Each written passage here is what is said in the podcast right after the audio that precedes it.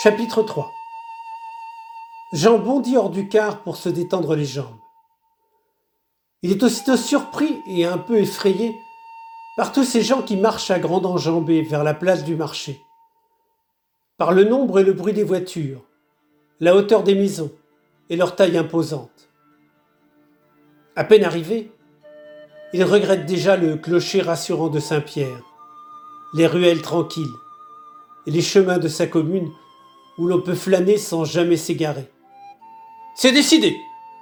Il ne sera pas pompiste, mais fermier, comme son père.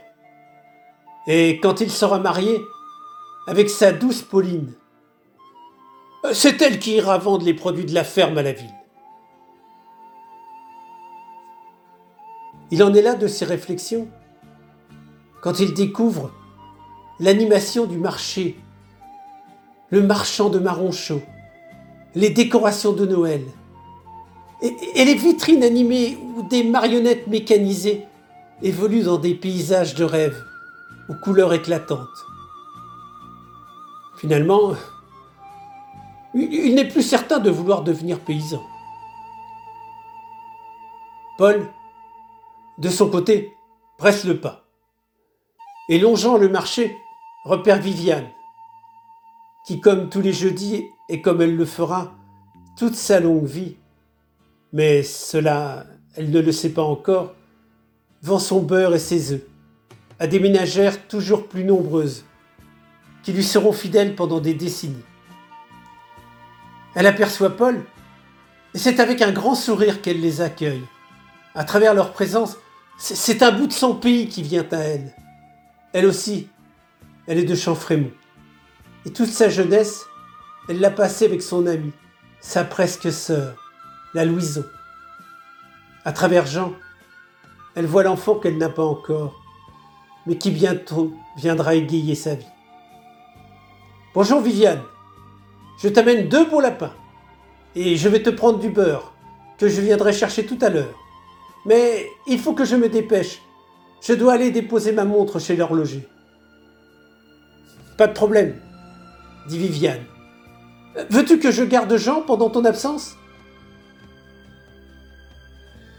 À ce moment, loin, très loin, par-delà des nuages, des océans, des montagnes et des continents, à l'autre bout du monde des hommes, c'est l'affolement. Monsieur, monsieur crie un petit homme en vert, bousculant tout sur son passage. Elle veut garder Jean Comment? Dit une voix puissante et contrariée. Vite Il faut agir Aussitôt dit, aussitôt fait. Un homme, par inadvertance, bouscule Jean, le précipitant au milieu de la foule. L'enfant panique et se rattrape à la main de son père qu'il serre, serre très fort, comme pour se rassurer. Paul comprend le message en papa attentif et répond à Viviane. Merci Viviane, mais je pense que Jean préfère venir avec moi. C'est la première fois qu'il vient à la ville. Il est un peu perdu. Loin, très loin, par-delà des nuages, des océans, des montagnes et des continents, à l'autre bout du monde des hommes, on respire. Ouf On est passé près. Mais pour la suite, je reste dans la salle de contrôle avec vous, pour plus de sécurité, dit une voix puissante. Jean, tenant bien fort la main de son père, quitte sans regret la place du marché, un peu trop agité à son goût. En passant sous la poterne, il ne peut pas s'empêcher de crier sous la voûte de pierre, pour déclencher un écho. Bien d'autres avant lui et bien d'autres après l'imiteront. Et j'en ferai partie. À l'entrée du pont neuf, Paul fait une courte pause, à la surprise de son fils. Et il remonte le temps en pensée. Il se rappelle ce jour de juillet 44, où sur ce même pont, il a croisé ce général qui changea à jamais le cours de sa vie. Mais ça, c'est une autre histoire. que je vous conterai peut-être une autre fois. Le pont franchi, Paul pousse non sans appréhension la porte de l'horlogerie. À ce moment, loin, très loin, par-delà des nuages, des océans, des montagnes et des continents, à l'autre bout du monde des hommes, on s'active. Ça y est, monsieur. Ils sont rentrés chez l'horloger. L'opération rentre dans sa phase 2.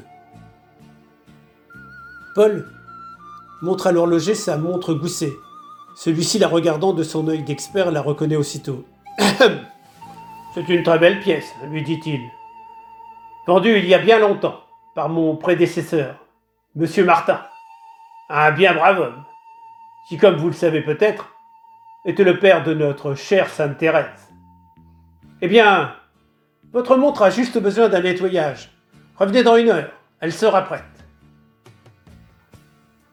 À ce moment, loin, très loin, par-delà des nuages, des océans, des montagnes et des continents, à l'autre bout du monde des hommes, un petit homme en verre transpire à grosses gouttes. C'est parti, se dit-il. Pour l'instant, tout va bien. Paul et Jean sortent de chez leur loger et s'apprêtent à traverser la rue. Quand les bousculant presque arrive Roger, un vieil ami de Paul. Paul Ça alors Comment vas-tu? Depuis le temps qu'on ne s'est pas vu. Viens Allons au petit bar des amis, juste à côté. Boire une bonne bière, comme au bon vieux temps. Et toi? Toi, tu es Jean Je te reconnais. Tu as bien grandi, dis donc. Allez, viens, bonhomme. Tu prendras un chocolat. Cela te réchauffera. Il fait froid ce matin. À ce moment, loin, très loin, par-delà des nuages, des océans, des montagnes, et des continents à l'autre bout du monde des hommes, c'est l'affolement. Monsieur Monsieur Ils ne traversent pas. Ils vont à gauche, vers un bar. On fait comment? Monsieur Monsieur À ce moment, une jolie brunette aux yeux noisettes, tout de rose vêtue, voyant la situation, prend la parole.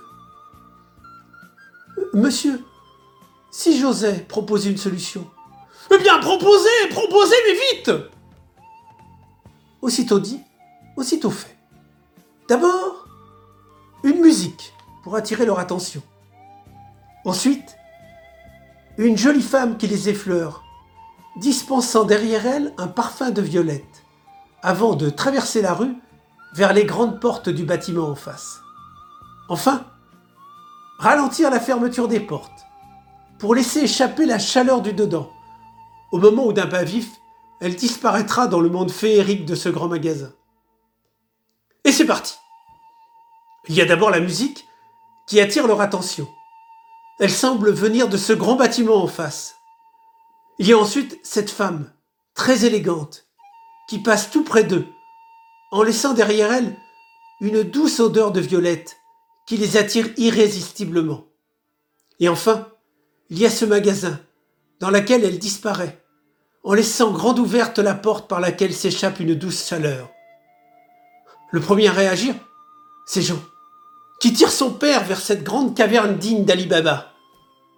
Paul ne résiste guère, et il s'entend dire comme dans un rêve euh, euh, Désolé Roger, une autre fois, on ne va pas avoir le temps, il nous reste des achats de Noël à faire.